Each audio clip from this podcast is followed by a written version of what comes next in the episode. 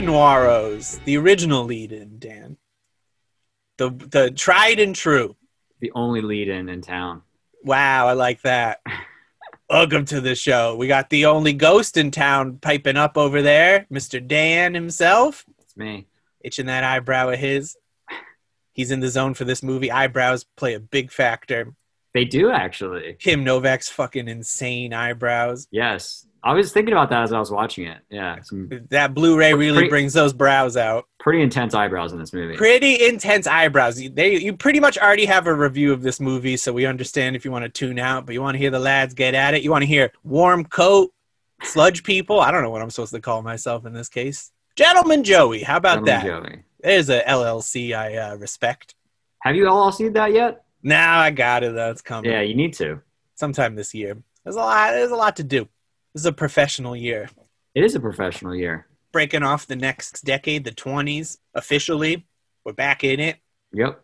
Everything's open. Shows are back. Yep. Still not going yet. I'm going to Ortlieb's next week, man.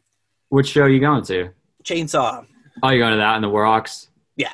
Cool. Seems Yeah, I mean, of, of the of the shows, I was, I mean, that'd be one I would consider. But yeah, I'm still. back. I was given every option, Dan, and that's Yeah. the one I've chosen. yeah, that's a good. Yes. Good choice. It's also a good Saturday show.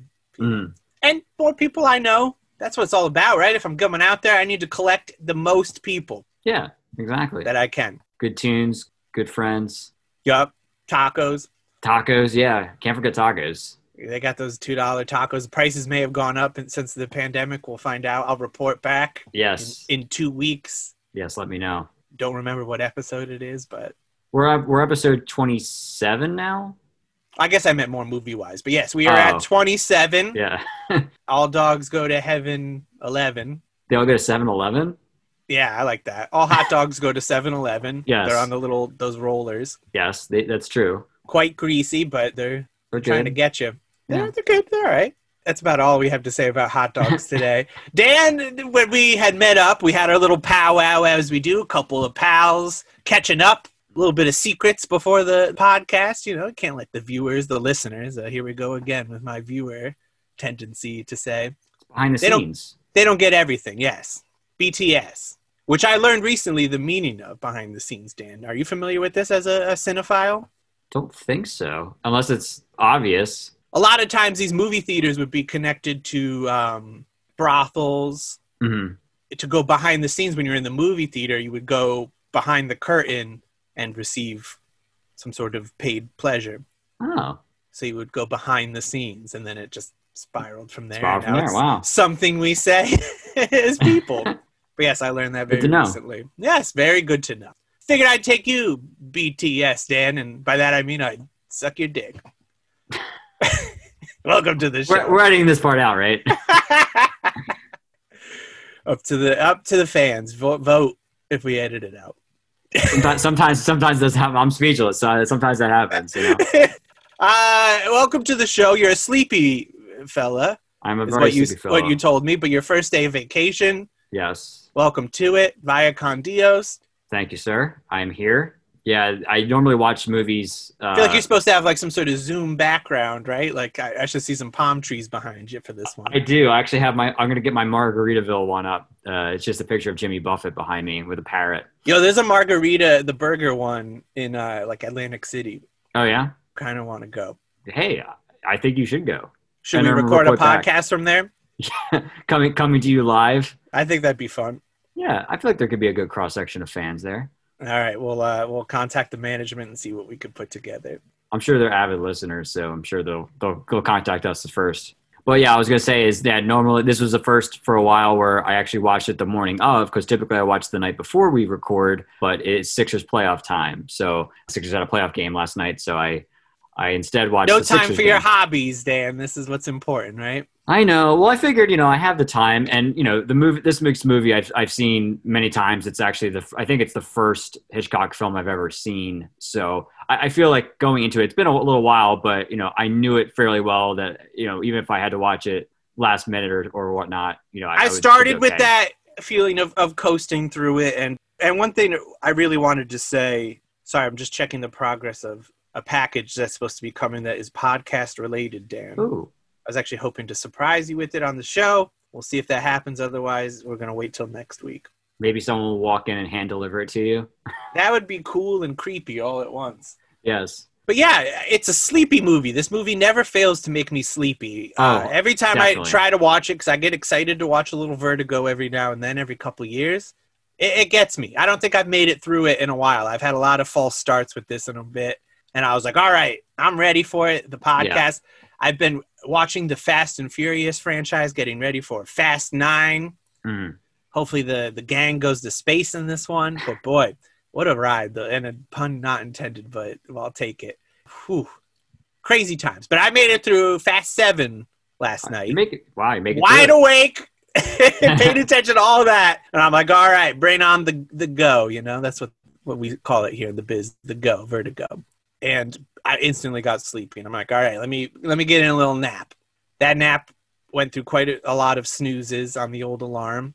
Then I was like, all right, let's let's do it. Dipped in a little more, and then couldn't do it again, and finished it this morning. Nice. And it was right before the best scene of the movie. Everyone knows what we're talking about. The cool scene, you know, the scene. You know the scene. One that I would have wished to have wanted to watch in the dark, especially. Mm. And it was like right before then, and I wish I had waited it out. But Yeah. I don't know if I could have fully appreciated it either.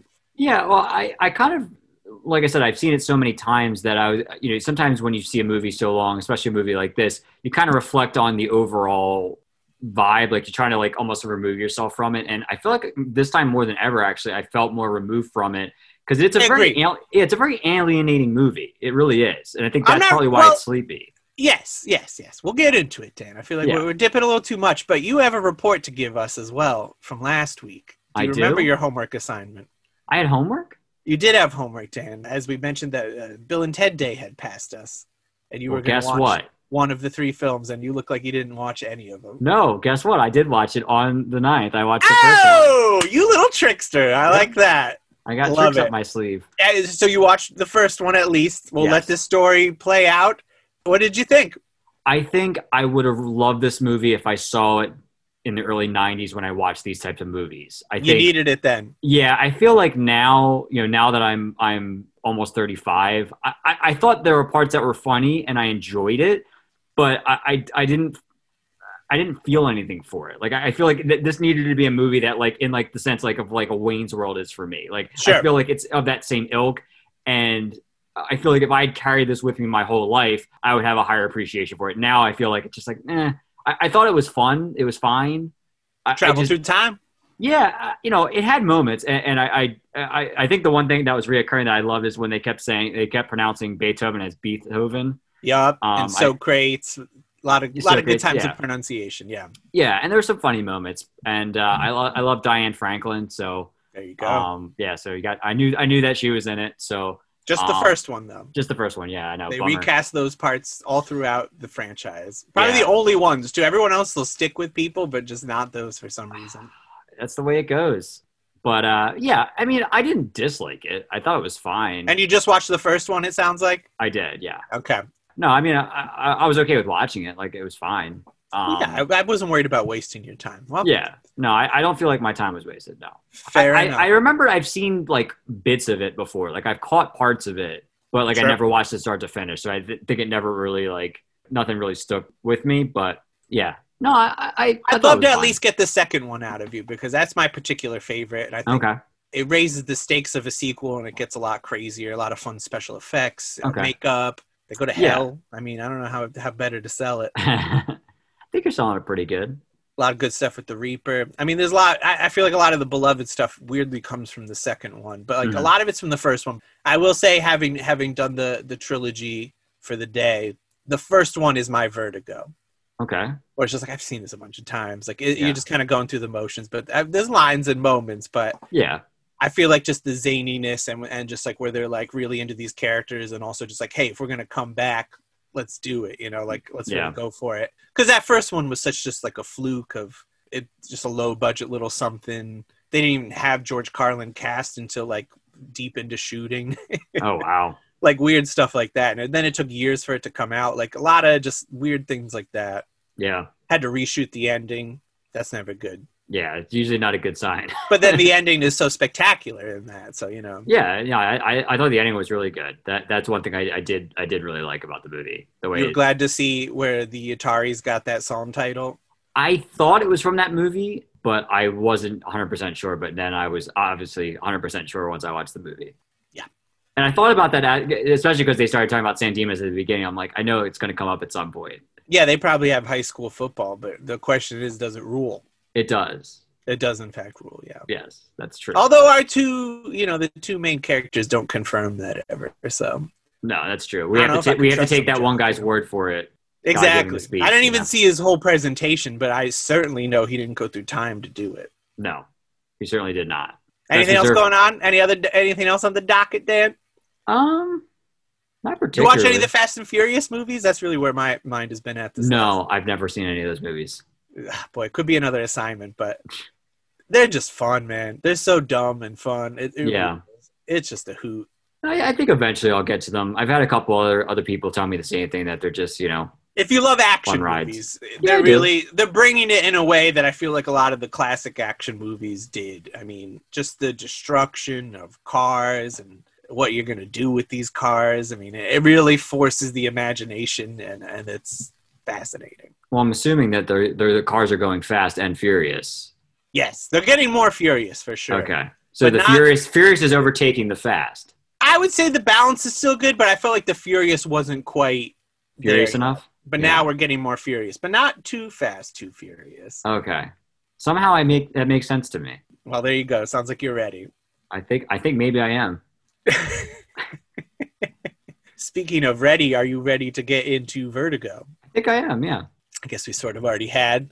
We said it's a sleepy movie, but it's a sleepy movie. I like Vertigo. I think I understand why I like Vertigo after watching it this time more than ever. It's more a style over substance for sure. Definitely. You're, you're really just along for the ride of just how cool looking it is. I mean, Beautiful colors. Like I mean Yes. the colors are amazing. and of course it's Hitchcock, so of course everything's going to be extremely well thought out. All that works for me, and and that's that's the biggest stuff. Uh, So yeah, we got Vertigo. Was released May 9th, nineteen fifty eight. It's produced by Alfred J. Hitchcock Productions and distributed by Paramount Pictures. Directed by the aforementioned Alfred Hitchcock. Great director, one of the worst human beings alive. Uh, real scumbag, that guy, but did good know. work.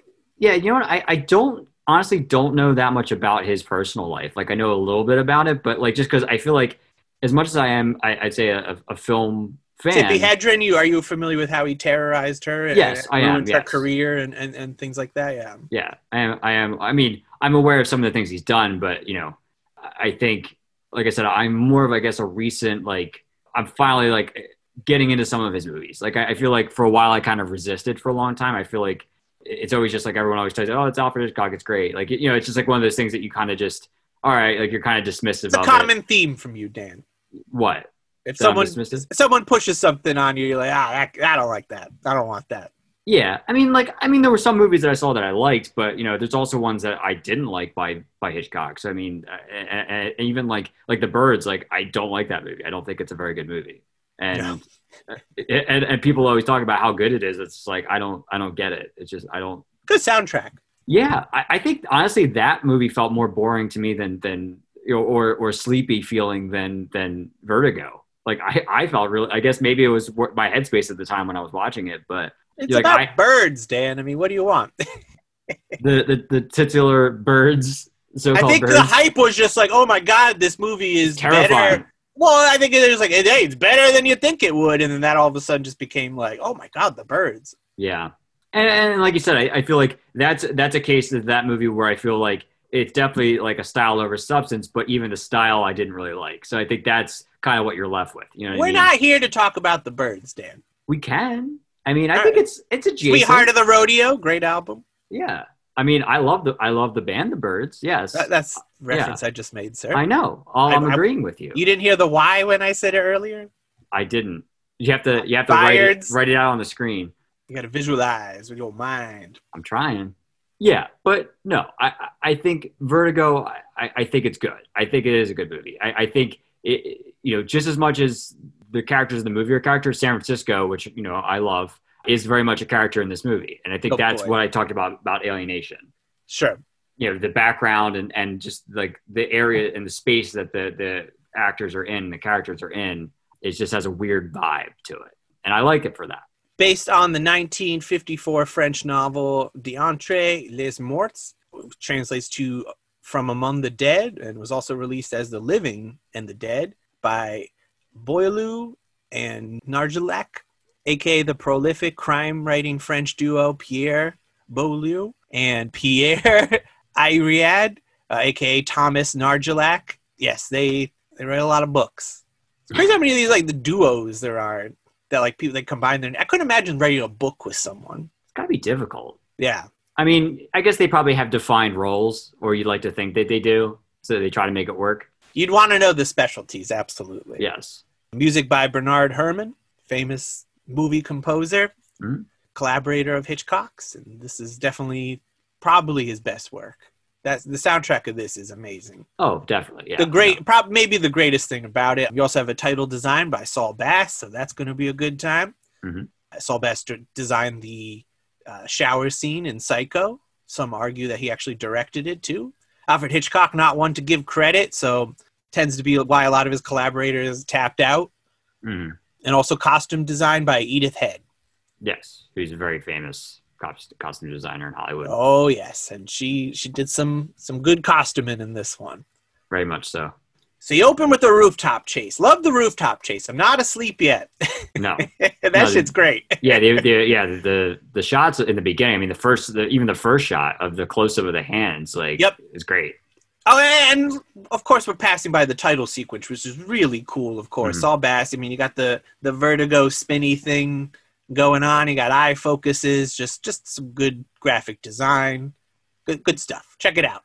Go read a book of his. Uh, They got collections, right? That's a good coffee table book, I'm sure. Definitely. He's he's done quite a few. But yeah, you get this rooftop chase scene, and in a way, where's that movie? I would love this movie. You know, just a. Just James Stewart ru- running I want to see Alfred. Hitchcock's like action movie. You know, Well, I mean, maybe this was. Well, I guess that's North by Northwest, technically. and it's great for it. Yeah. that's a that's a riveting movie. This one starts off that way. So we're in San Francisco, as we said. Uh, you could say that it's a character in the movie itself. Dan did earlier. I'd say so. You did say so. We got Detective John Ferguson or Scotty to his Scott. friends. What do you think of that? I guess maybe it's his middle name. I don't get it. I didn't like it. They also Yeah. offered up Jack to John Yeah. as well. He's got a lot of options with him. You, you got to give him that, Dan. Yeah. he could be anybody. So there's a rooftop chase and a cop. He falls to his death. People are dropping like flies in this movie, so heads up if uh, Yeah. that's something that could uh, get you. Because yeah, you, you, you see a, a a tall surface, someone's gonna fall from it. Especially if Jimmy Stewart is around, James Stewart. Mhm. I don't like Jimmy Stewart In general. in general. No, I don't care for his his films. I liked Hmm. him when he got a lot older, but he's someone that I mean, he's definitely older in this. He's definitely older in this movie.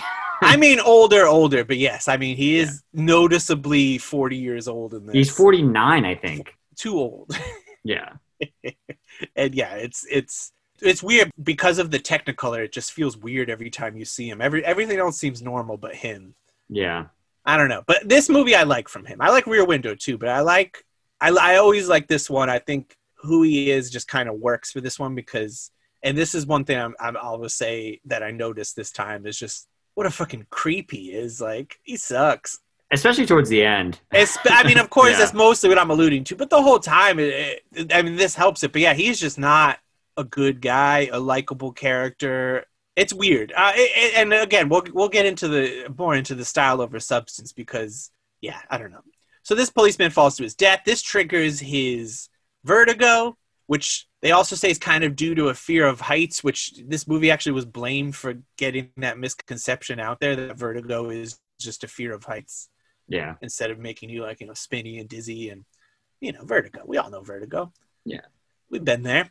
So he retires from being a cop due to this, and he's trying to conquer this fear, get his life back together. We're cutting to his friend, his ex fiance, which is a fascinating dynamic where he's like, Yes. oh yeah, like weren't we engaged once? Like, ah, Yeah, yeah. remember when that happened? Like, Yeah. I think I feel like that happened. Do you Yeah. remember that? Like, it's so weird. Aren't you ever going to get married? You know there's only one man in the world for me, Johnny O. You mean me? We were engaged once, though, weren't we? Three whole weeks. Yeah, good old college days. Yeah, he's somehow, hanging out with that. somehow they're friends. I, I, I guess. Yeah, with Marjorie or Midge Wood, uh, played by our old friend Barbara Bel Geddes, my Mm-hmm. favorite name to say. Yes. Back from Blood on the Moon was the last time we saw her, Mm-hmm. and We'll, I like. we'll probably see her again at some point. It's true. Uh, She's fine in this movie, but I've seen her bet. I like her better in other movies. Definitely, Blood on the Moon is was better hmm from her. From her. Yeah. Eh, Maybe plot wise, it was a better movie. Yeah, so they're just hanging out. She she's making bras. There's a lot of innuendo being passed around and such. But yeah, he you, you kind of see that this is a broken man. But also, it seems like even before he had this problem, he sort of had an issue with women as far Mhm. as like getting attached to them. They Mhm. seem to like him okay, but he just he's he's got nothing hmm nothing for him. Kind of a just a dead man inside, just a vapid, a real piece of shit. I guess that's one way of looking at it. He's he sucks. He's he sucks. He, he just yeah. So he gets a call from Gavin Elster, My favorite name in the movie. played by Tom Tom Helmore. Yeah, he's an old college friend, and apparently also uh, they went to college with Midge as well, Barbara Bel Geddes. Mhm. But as we were saying, how old James Stewart was, uh, there was like a huge age difference between everybody. Yeah. Barbara Bel Geddes was had a 14 year difference between her and James Stewart. James Stewart was 49, and Kim Novak was 24. Yeah. And this movie was a commercial failure at the time, and that was one of the things that Alfred Hitchcock claimed was that Jimmy Stewart was too old looking. Which I don't think it that would be a cause for the failure, but certainly we've noticed it. Yeah. You, you can't deny that. I think he's just looking for a scapegoat, probably. Totally. He's a vile, vile man. Why would he blame himself when he could blame so many other people? Hmm. So, yeah, he says, Hey, we got a call from Gavin, this guy that we barely knew. He, he definitely frames it like that. And then all of a sudden, he's like, Yeah, I'll do all these huge favors for you. He's like, I probably wants to just mooch some drinks off you, is what Midge said. hmm And uh, he's like, That's all right. I'm, I'm a little lonely. I want to talk it out. So they meet up. And he says, You know what, Scotty? You know, you used to be a cop. Why don't you follow my wife around? Madeleine Elster, she something's off with her. She Mhm. seems to become a whole different person. You know, she's she snaps into it and she she can't like get her memories together and it seems to I'm worried about her. It seems like something might happen to her. hmm Could be suicidal. So he reluctantly agrees. You know, he says, well, "Come in, just get a look at her," because that's how you get people to do anything is to just look at a woman. hmm And so he meets at this fancy restaurant, which we're going to see a, a bunch of times. Ernie's. Ernie's. There you go. Thank you. Mm. And he sees her, Kim Novak. What a woman. He's, he's ready to take on the case. Yeah, that, that's all he needed. He's like, I like that blonde wig. Give it to me. um, What'd you think of Kim Novak in this? This is going to be a fun episode. Uh, and I don't mean because Dan is falling asleep in front of me. Not since the uh, COVID vaccination episode of Touch of Evil have we experienced such sluggishness. yeah, sluggish Dan. Sluggish Dan, yes, there you go. We've rescinded your band name, so good Yes. luck with the new album, Dan. Yes, sluggish Dan. We like this movie. I love. Vertigo. I fucking love Vertigo. Yeah, But if we're getting into it, oof. I think she's definitely my least favorite like act actor in this movie. Like I, I don't like her. uh, Like I think I like her performance more so later in the film. I, I think when you kind of see more. I mean, she- far ahead when she's actually dude. we get the twist and we find out more about her and who she is. I Yeah, we like I like her playing that better. Yeah. No, totally. Th- th- that was more enjoyable from her. But yeah, I mean, it, she doesn't even speak until one third of the way into the movie, too. So that doesn't Mhm. help her case. Yeah, You know, so after this, when he, he agrees to it, he the, he follows her around. I like all that stuff when he's just following around San Francisco. And because it's a know. mystery. You don't really know. You're kind of following along, and you're kind of just you're discovering along with James Stewart. Yeah, not everyone's seen this movie a million times. So Yeah, you're, you're getting into it. So yeah, it follows her around. We go to the uh, florist. She buys a bouquet. Then she goes to a grave where you get a little Carlotta Valdez. Think of Harvey Danger every time. Thank I'm you, glad Dan. you. I'm glad you brought it up before me. oh yeah, I, I got the album uh, "Where Have All the Merrymakers Gone" as soon as it came out, and back in the day, Flagpole Sitta. I mean, come on, great song, and was that blown away because it seemed like that was going to be one. History would treat them like they were a one-hit wonder, but that was not the case. Great, great album, and yeah, that was one of the strongest songs. Knew it before I even knew the movie, honestly. I think that's actually how I found out about the movie. Was Oh, okay. was, was was getting that record and then learning about what Car- Carlotta Valdez was about. This was Um, another movie we watched in film studies after school, and I remember hearing that, and then instantly the whole time I'm like, I got to go home and put on my CD because I got to hear this and be like, wow, that's what that's from. That's cool. I think it's one of Love the most underrated albums of the '90s. Like I Oh, think yeah. just like the songwriting, the lyrics, just everything about it are just fantastic. Razor sharp. I need to find that tape, Dan. You're right. I. I, I have it on tape actually. Look at you. I was already on to CDs at that point. I didn't know what my future held for me, which was the past. Yep. I that's a tape I I held on to. Yeah, I just I, I just got it on tape and I had it on CD and vinyl too. But Arena Rock. Records yep. S- and slash, a bunch of other ones. Yeah. Yep. so yes, we see that, and then also we go to the art museum, the Legion of Honor Art Museum, and we see the portrait of Carlotta painting. Cool painting. Mhm. It's fun to see these paintings in these movies. So originally, Hitchcock had wanted Vera Miles to play Judy, or at this point, I'm sorry, Madeleine. She actually became pregnant and was not available. There's also some rumors that they just didn't want her eventually, but she had the painting was actually based off of her in the they had done that in the pre-production Mhm. fun fact for you cool Yeah. painting i don't know that's all i got man i like I, yeah i just love this scene where he's following her around and then she heads to the McKittrick hotel and he talks to the the person at the door or at, behind the desk rather yeah. and yeah she's like what Yeah. who nobody's up there and uh, yeah so it's like what's going on this is where we, things get a little screwy especially right here Yes. he goes to a local historian who explains that Carlotta Valdez had actually committed suicide. She was the mistress of a wealthy married man, had his kid. The otherwise childless man said, I'll take this kid and get rid of Carlotta. And Gavin reveals that Carlotta was Madeleine's great grandmother, and he thinks that like she's possessed her. Yeah. And uh, yeah, so you're like, what? Which is fascinating in and of itself. yeah. Jimmy Stewart's like, yeah, yeah, I, I, yeah, I guess, I guess that could be possible. Wow. wow. that's, that's all I got for my Jimmy Stewart. That's pretty Ah. good. Awful actor. Um, not my cup of tea. I would just say, I, I'd say the way you could char- characterize it is a very singular character. Oh boy. Yes. I don't mind him in in certain roles, but he's just okay. I, I'm not like I'm not like huge fan. There's a couple movies that he stars in that I do really like. I mean, this being one of them. Uh, obviously, it's I think he yeah he got- he got some good roles, you know. Yeah.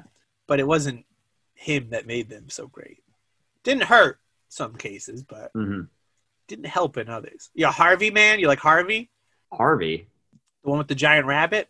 Yes. There you go.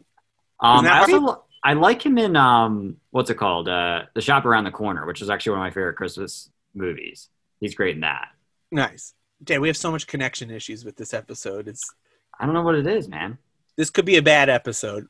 It could not. It could be a great episode. We need to get through this slog part of the movie that we kept falling asleep through.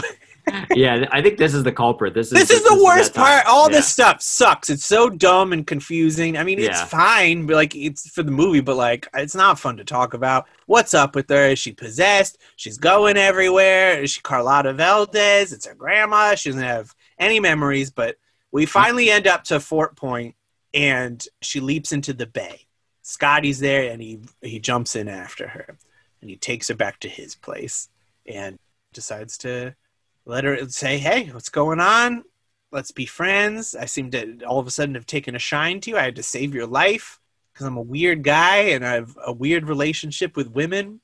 Somehow we're about to fall in love, even though none of these interactions would suggest that that could have happened whatsoever. Somehow he's just there in like that isolated area that no one else is around. Yeah, I mean, as we'll find out, that was meant to be, but right. Sure. sure at this point of course somehow yeah, they they hang out together. They go for the drive, and then yeah, she she uh, has a nightmare about being at like the where like the what's that place? The mission. the mission, yeah. Where the where the the big stuff happens is the bell tower, right? Yeah, yeah, cloister with the bell tower. Yeah, because there's a bell that's wrong. Yeah, so there's a church, you know. Yeah. Some religion going on there. But she, yeah, she had a nightmare there, which they say is the childhood home of Carlotta, and so they decide to head up there. They go through the, you know, the, the like redwoods. Mhm. You ever been? Are you ever been to that area of California, Dan? I've always wanted to go. I've never been there. Absolutely gorgeous and life changing. Can't recommend it enough. I, I could always see myself end up in Northern California. It's a it's a beautiful area. Definitely. You know, I that, I've been to Southern California, but not Northern. But I've always wanted to go to Northern. Especially because you love yourself some San Francisco, you know? Exactly. Yeah. No. I, I yeah. I'm watching this movie again, and, and then even last night I, I was watching. So, so I Married an Axe Murderer was on too. I'm like, I'm getting all these San Francisco Wow. movies. Yeah, just back to back. No, I mean, I I would say this is one of the like better, like best San Francisco movies. It's a good, it's a good ad for San Fran. Yeah, great, great location shooting. Yeah, for sure. Yeah. So they head there. They head to this tower. They're in love now. All of a sudden, Yeah. Why not?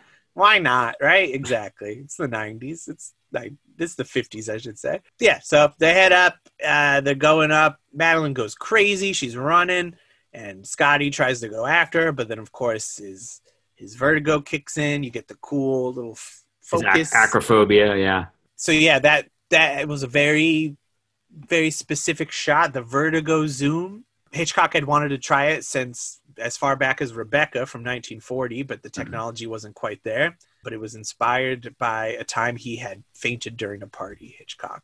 But yeah, it's actually uncredited second unit cameraman Irmin Roberts was actually who invented the famous zoom. It's a zoom out and track in, or also the contra zoom or trombone shot. But that's I like all be- of those names. great names. They, they once you have something that cool, the names are available to you. You're in the yeah, zone. they're just flying at that point. exactly. The view down the mission stair will actually cost nineteen thousand dollars for just a couple seconds of screen time. That's crazy. But the zoom out track in shots were done with miniatures laid on their sides because it was impossible to do them vertically. So that stuff's really cool. Like the color of this looks so good. It's fun. To, this is one of the better Technicolor movies. And yeah, just like a lot of the techniques that that's the stuff that works. Edith Head's amazing costume design, hmm the sense of color that she had brought to this. Good stuff. And Madeleine, she falls to her death, which is great. All, all the people fall. Well, I was saying, it. like you're saying, like which is great. I just mean it's well done. Like it's Yeah. not. It's tough, especially back then, to film something like that. Sure. A lot of times they just imply it, but you know the way people are going down, it's got a good look. Yeah. Not too phony. That's all. There's a lot of plunges, so they got to look good. Right. But Madeleine's dead. She's sprawled out on the the tile roof. The, yeah, it's like a stucco. Yeah. Yeah, probably pretty toasty. Yeah. So you know that's not fun. And they're calling it a suicide. Cut to in court where the I don't know who prosecutor I don't know some guy he's not happy about this and he's really laying it on thick and laying the blame on Scotty. But Gavin he's like I don't think it's your fault, man. It's all right. Sorry, Scotty, that was rough. You had no right to speak to you like that. It was my responsibility. I shouldn't have got you involved. No, there's nothing you have to say to me. I'm getting out, Scotty, for good. I can't stay here. I'm gonna wind up her affairs and mine. Get away as far as I can. Europe, perhaps. I probably never will come back. Goodbye, Scotty. Is there anything I can do for you before I go? There was no way for them to understand. You and I know who killed Madeleine. Scotty he doesn't take it very well. He's going nuts and uh, becomes almost catatonic. He goes to a sanitarium, just trying to get his life back together. You get the cool. This is where we get the cool sequence of of madness with the animation and Yes. the colors. This is what I had fallen asleep before, but I think that's the best shot in the movie. That, that's just so cool. It holds up so well. Talk Yeah, about looks- colors. Yeah, it looks great on on the Blu-ray for sure. Good stuff. I'd say even that's really just worth the price of admission.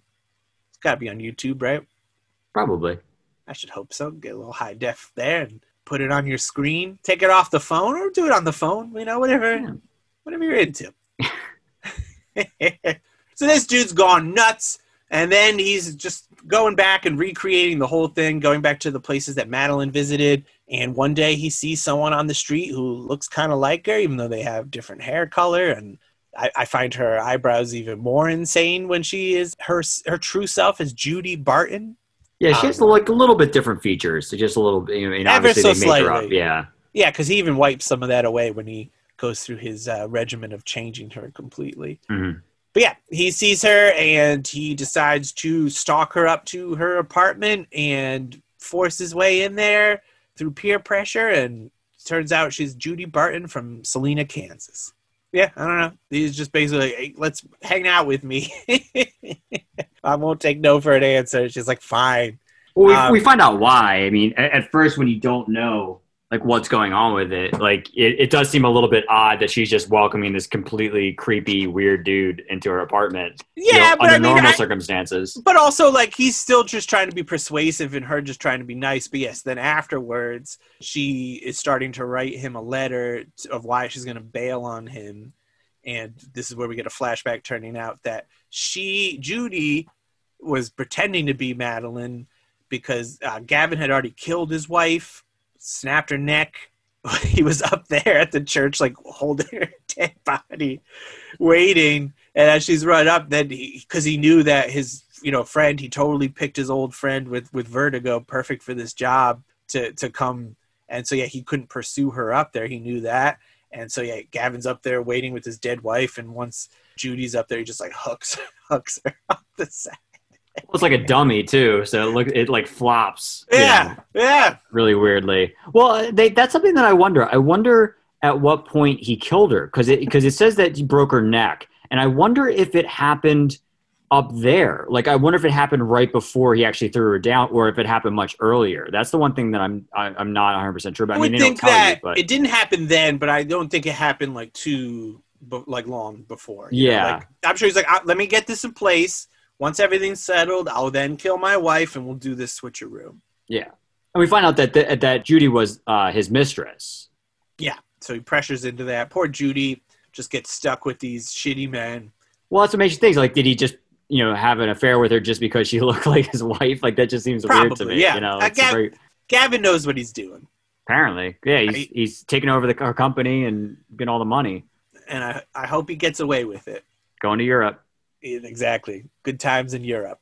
So yeah, she writes that letter and says, "Hey, you know what? I'm alive. The person that you fell in love with is me. I'm alive." But she decides to just rip up the letter, decides against giving it to him, and she loves Scotty. She'll figure it out. And this is where it is just insane. All this stuff. I mean, uh, you you sort of just kind of forget this movie is so much about like obsession and stuff, but it's not really trying to hide it. You got Scotty. He's just like trying to change Judy and Madeleine. Why are you doing this? What what good will it do? I don't know.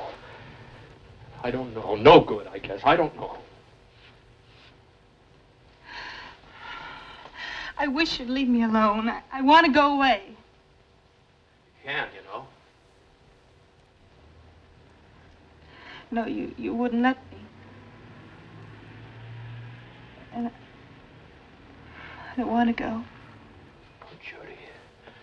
Judy, I tell you this, these past few days have been the first happy days I've known in a year. I know. I know because because I remind you of her. And not even that very much. No. No, Judy. Judy, it's you, too. There's something in you that.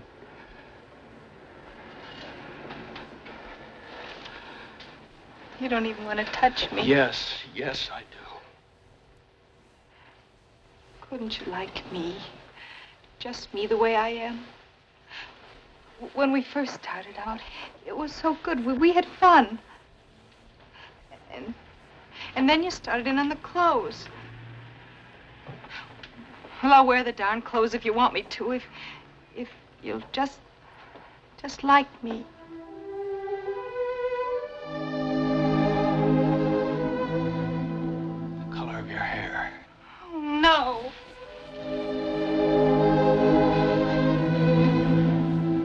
Judy, please, it can't matter to you.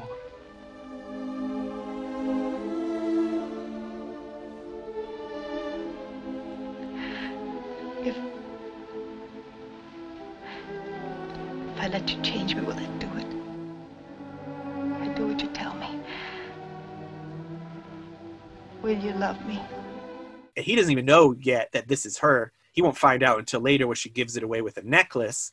Right. But up until that point, he's just like, yeah, I want you to dress like her, dye your hair. You got to wear this specific thing. You got to wear this gray suit, which actually Kim Novak is like, I don't want to wear gray throughout this like filming of the movie, and it was like a real, real battle between her and Alfred Hitchcock. But Hmm. surprisingly, he got his way.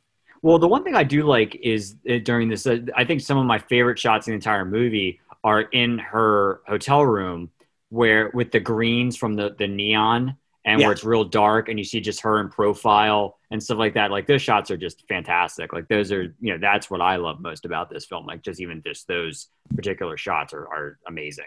I'm a big fan of just, of course, like you're saying, San Francisco being a, a character in the city. In fact, earlier when he was Scotty was tailing Madeleine driving around the city, that route is actually geographically correct. So Mhm. you could take the Vertigo tour if you'd like to. I want, I want to take the Dark Passage tour and I want to take the Vertigo tour in the same day. Yeah, I don't know. From what I was reading, like Kim Novak definitely was trying to bring a sense to the character, you know, trying to figure it out and flesh it out. And Hitchcock hated that and, and kind of it seemed to label her as difficult. One point when he questioned uh, Hitchcock over her motivation in a particular scene, Hitchcock said to her, "quote Let's not probe too deeply into these matters, Kim. It's only a movie." End quote.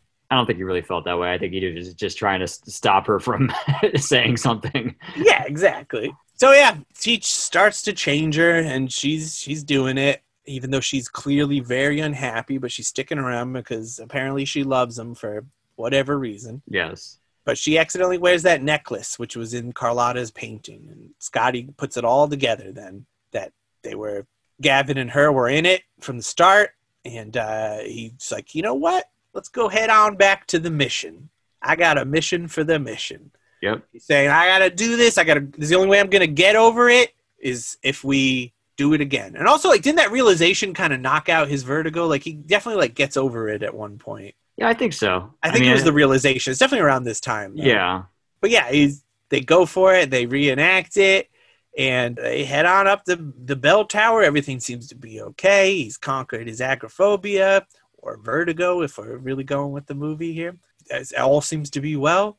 Judy begs for forgiveness. Everybody's in love. They embrace, but then all of a sudden it looks like the fucking Reaper's coming up. And uh, it totally terrifies Judy. She lunges backwards and falls to her death accidentally. But it was a nun. She starts ringing off that bell. Scotty's bummed out. The Who seems like she doesn't really care at all. She's like the most apathetic at you know to the situation. it's like the second death, like in a you know a few months or whatever. So of course it's just like oh god, old, another- it's old hat. that that bell is just like clean up another body, ring a ding ding. But that's Vertigo. Ah, yeah, I don't know. Well, I I was reading that, and, and I don't know if my version has it, but I was reading that there is it they did shoot an alternate ending to the movie. You got this one No, actually, I have. because this one has it. does it? I it might it might still have it. I actually have this I glorious. contemplated getting that, but I, I decided it didn't have enough of what I wanted in it. it has a lot. I mean, But it has one- a lot. Yeah, I guess we should mention for our, our listeners because they can't see it. I have the. It's. it's You think we still got listeners on this unreleasable episode, Dan? I think it's releasable. I feel almost feel like we even need to redo this one. This sucked. No, I think it's fine. Dan, we're almost done with the episode, and it's like we haven't even been talking for a full hour. Hey man, I can stretch it out. All right, I'll Uh, be able to stretch go it ahead out. and vamp about this Alfred Hitchcock set, which clearly we love the man because we just went gushed about him so hard. yeah, clearly. I yeah, I went through like a, a moment where I was just like, you know what, I really want to kind of force myself into watching some more of his films, and I Did saw you watch this, all those? I've watched now. Let's see, one, two, three, four, five, six. I've watched six of the fifteen, but I've seen a couple of the other ones before I had the box set. So still ways to go. There's, there's 15 movies and 10 episodes from the TV show, plus a bunch of bonus features. I think I got on at one point. It was like on sale for like pretty cheap. I think it was like 30 or 40 bucks or some, something like that. And for you know that many movies, I was just like, I can't pass it up. Yeah, it was like up to ninety when I was checking it out. Oh wow. Yeah, it it got down to like really low at one point. I had it like just kind of on a wish list, and it, it would just update you. And I finally, I finally snagged it. Yeah, it's I mean, it's worth having just because it has it's all in one package. You know what I mean? Just for me, like I was just like, you know, if I'm if I'm in the mood for a, a Hitchcock, I have a couple other standalones, but yeah, no, it's it looks great. I mean, the Blu-ray looks looks fantastic. Definitely, these movies are always good looking. But so yeah, in that scene, it, it ends as it ends, but there's an additional some more after it. It cuts to Midge, and she's listening to the news over the radio that Gavin Elster is being sought after by the police. They're going to extradite him back to America Mhm. so he can get punished. Because otherwise, actually, this was the only one of Alfred Hitchcock's movies where the killer is not punished. Yeah, They said it was over like a like a, a censorship committee overseas, but it turned out it was actually at the demands of the American Production Code Administration. Mm-hmm. that But it darn was not- code. It was not used, and rightfully so. I don't think it would ruin the movie, but I mean, it just ends with so nicely with that really terrifying fall. Yeah, no, I, I agree. Yeah, I, I think the ending's fine as it is. Yeah, don't touch this thing, huh? Nope. I, I wouldn't I wouldn't mess with it. Yeah, I mean we've we've talked about it. It's just it is a very good movie. I think yeah, obviously there's some times where it kind of plods and there's not a lot of dialogue and it, it, it kind of kind of lulls you into a sleep a, a bit of the way in the movie. But uh, it's not to say it's a bad movie. It's just uh, I guess it's in the same way like an Antonioni film. Like I don't know how familiar you are with his films, but uh, like in the same way where like it's there's a there's that theme of alienation and, and and just like with the environment versus the people and I get some of that similar sensibility in this film like it's just a little bit of that there's almost like a disaffected or disconnect between the characters and and the the locations I think it's just a, it's a very interesting juxtaposition but I like it I like it for that I think that's one of the things I do like about it Well, the the critics and the the audience didn't seem to like this one too much in 1958. They didn't really come out for it, and Alfred Hitchcock blamed it on Jimmy Stewart looking too old, as we said. Mhm. And they never worked together again. And it was actually one of his favorite collaborators up to that point. Mhm. And also his wife, Alfred Hitchcock's wife, who he very much trusted with her opinion, they said she said there was like one scene she didn't like in this movie, like only one, and it caused like Hitchcock to think that she hated it. Yeah, it was the scene where Kim Novak walks towards the San Francisco Bay, yeah and she felt it made Novak look too large on the screen. which is such a small thing Nah, totally. Kim Novak was actually on loan from Columbia Pictures, and they were paying her one thousand two hundred fifty dollars a week. But the studio was receiving two hundred fifty thousand dollars for her loan out, and for her to be in one more movie with James Stewart called Bell Book and Candle from nineteen fifty eight. So she actually went on strike for didn't come to work one day and was actually able to get a raise. wow So you get him, Kim Novak. Kim Novak's Yeah. still with us yes not dead. So I guess she gets the last laugh. She also said in a January 2020 CBS interview that she adored Alfred Hitchcock, even though he publicly referred to her as a weak actress and a cow. wow The screenplay is credited to Alec Coppel and Samuel A. Taylor. Forgot to give them credit earlier. Mm-hmm. But Coppel actually didn't write a word of the final draft. He's just credited for contractual reasons. Taylor didn't even read Coppel's script or the original novel when he came up with his script. He worked solely from Alfred Hitchcock's outline of the story. Bernard Herrmann actually wasn't able to conduct the score for this movie. It actually was from Muir Mathieson who did it because there was a strike, musician strike in the U.S. Mhm. It was conducted and recorded in Europe. Thus lacks Herrmann's quote personal sound, which he applied to every score he conducted. There's some cool features on this Blu-ray too, where it gets into Edith Head and Saul Bass and Bernard Herrmann, like just nice little 15 minute features. I don't know if that's on yours, but I'll have to look again. I think there are some features I just didn't I didn't dive too deep. I should hope so with that set. You got to give them. But yeah, there's some some fun little stuff on here. You know, there's a Hitchcock Truffaut interview, hmm which which is fun. A nice little feature on just the restoration of this. This was one of the first films that was selected by the Library of Congress for preservation. Yeah, so they had to restore it. But I feel like from what I was seeing, like this was not hard to restore. Yeah. I feel like everyone was always keeping everything to Hitchcock, so it's just like no problem. Really, just a matter of doing it. But it looks great. I think this one had a rights issue. I think it wasn't necessarily the the actual print. It was just like Yeah, the how they um, could get the rights to do it. because the rights went to Hitchcock's daughter after he died, and so it was Mhm. just a matter of that. And there was a there was actually four films that had gone out of print until 1984 hmm when it had come out. There's this one. Rear Window was one of them as well. Yeah. You know, ones you wouldn't think because these seem like the big ones. Right. Uh, we also got Hitchcock reportedly spent a week filming the brief scene where Madeleine stares at the portrait of the Palace of the Legion of Honor just to get the lighting right. That sounds horrific. Yes. Yeah, man, that's that's basically it.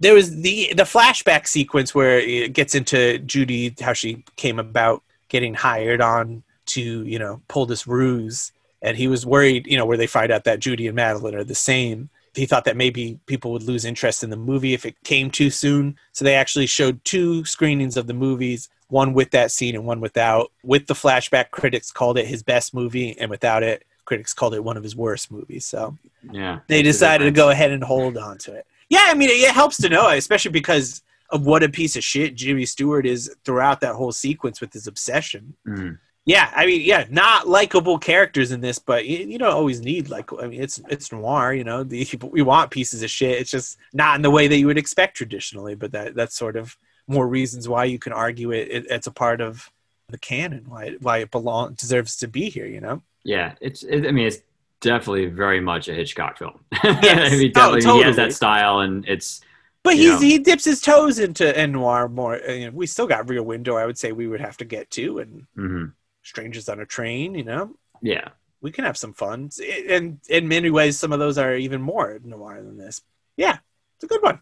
Yeah no, I I like. I mean, I I still recommend watching it. I mean, especially if you haven't seen it before, I think it's still a good one to watch. I mean, for me, like I said, it's it's you know one. Of, I think it's one of, if not the first, I think I ever saw his. So I think I think this one for me, Psycho was first. really. Yeah, I think this one and North by Northwest. I think I, I was two of the first ones I remember seeing. I saw North by Northwest in a film class. That came up too. I mean, we just kind of Yeah. did those three really, Yeah.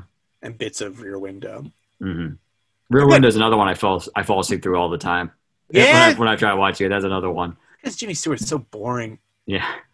Well, that's why I got Cary Grant later on. Yeah, exactly. That's that's when you're like, oh, what, what, what? Uh, uh. like Cary Grant. Cary Grant's great. Yes. No, I like Cary Grant. That's what we're really trying to say here. Yes. Did you catch the Hitchcock cameo? It's in the very beginning. Yeah, he's walking Yes. past. Yeah, he loves a walk past. Yeah. Very early in the movies, usually. There you go. Well, I think we we vamped enough, right? Yeah. No, I think it was a good episode. This is a bad episode. Eh. This this will go down as one of our worst, and it's a shame because it's one of our best movies. But we we've done that before. That's kind of the out of the podcast style, right? Well, we do that just because you got to keep the you know the audience guessing. You never know what you're going to get. I don't know what I'm gonna get. What's happening here? I really thought that we were gonna come in and do a good episode, and this was just a failure. I don't think it was that big of a failure. okay. I, if, if you're if you're okay with it, then I'm okay with it. Yeah. I feel like it's a tough movie because it's like there is a lot of a lot of gaps. Like there's a lot of just things happen, but they don't really happen. You know, it's just like there's a lot of like Hard to talk about, you know, like Yeah, it's it it's a really is just like a to watch and see. yeah I mean, yeah, the colors are amazing. I mean, it's yes it, it's just such a visually delightful, exciting movie. Right. Well worth getting a Blu-ray copy of. Um, Definitely. They butcher. It's so weird. They like they know they have to keep Saul Bass's design on this Mhm. because it's so well regarded, but then they're like, oh, let's throw Jimmy Stewart's dumb face on it as well. Like, I had to it completely ruin it. so I I know that because I had a DVD version of it for that was the first version I had of it, and it was Uh-huh. that same it had that same cover on it. I don't like it. Yeah, because I think the one I'm trying to think of the one that's on mine. It did come with a digital copy though, and I, I do like that one. that That's happens. good. So I will give give a shout out for that. So th- mine actually, so th- it's like a book where like it has like the cases for it, and this has the actual poster in it in the in, Nice. the, in the set, which is actually kind of nice. It's kind of a different poster, but I, I dig it. A lot more artsy. As it should be. Yes. I mean, that's what's. I mean, this is so uh, regarded in like art scenes of, of just because of its style. So it's like this is this is definitely one where you just like you watch it, you're not talking about it. Yeah. So Just like just what- like when she looks at the painting in the movie. exactly, just look at this painting. It's thanks for listening to us talk about it, but. I, I don't know. I guess I just wanted to do better, but like I don't know what we could have done. This is where we get into the self-deprecating, uh, No, it- second it's guessing. it's too much, and but I don't know. Vertigo.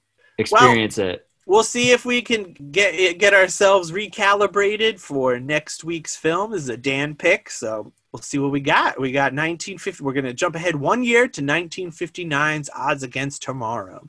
Yes.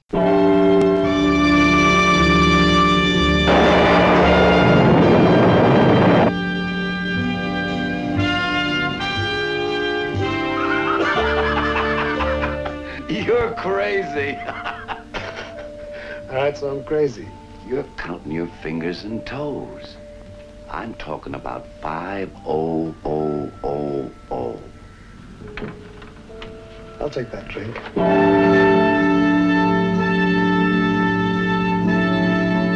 What makes you so big you can call me up to this dump and shoot off your mouth?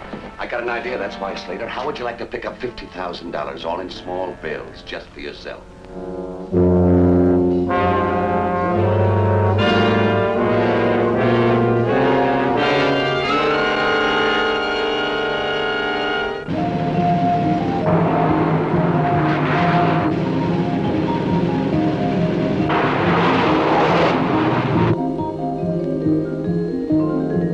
Get wise to yourself, Ingram. You're just another black spot on Main Street. Shut that ugly mouth of yours, Earl. Get in the car. Someday I'm going to snap off your poisoned head.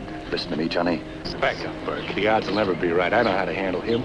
I've been handling him all my life. He's no different because he got him a $20 pair of shoes. All right, Slater, handle me. The next time you call me, I'm going to see you. I'll be waiting. You're not just another white spot to me.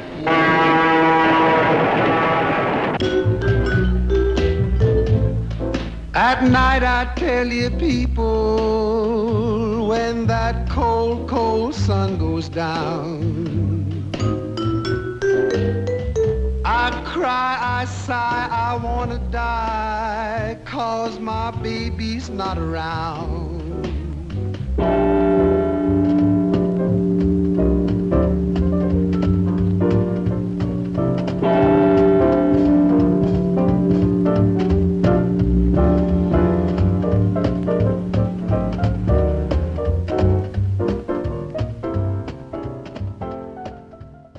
Did you Very remember excited. that one was coming? I did know that one was coming. I was looking at the schedule, and uh, He's yes. spoiling. well, I mean, I had I, I have it together when I when I look at things. So, Sure. but yes, I uh, I am very much looking forward to this one because yeah, this is one I've seen, but uh, you have not, right? Right. Is it a Criterion? No, it's actually on Blu-ray. It's on Olive. Uh, Oh, Olive that's Film. right. That's right. I was. I remember looking at it. Mm. Yeah. Yeah, which I, I haven't watched it actually. The, the the only other time I've seen it was on TCM. So I have the Blu-ray, but I have I've been holding on to it for this episode. So I'm curious to see how it looks on uh, on the on the Blu-ray. All right. Well, we'll see. forward to it. It's going to be a good time. So join us then. Yeah. That's all I've got. Dan, Yeah, no, I think I think that was pretty much it. Yeah.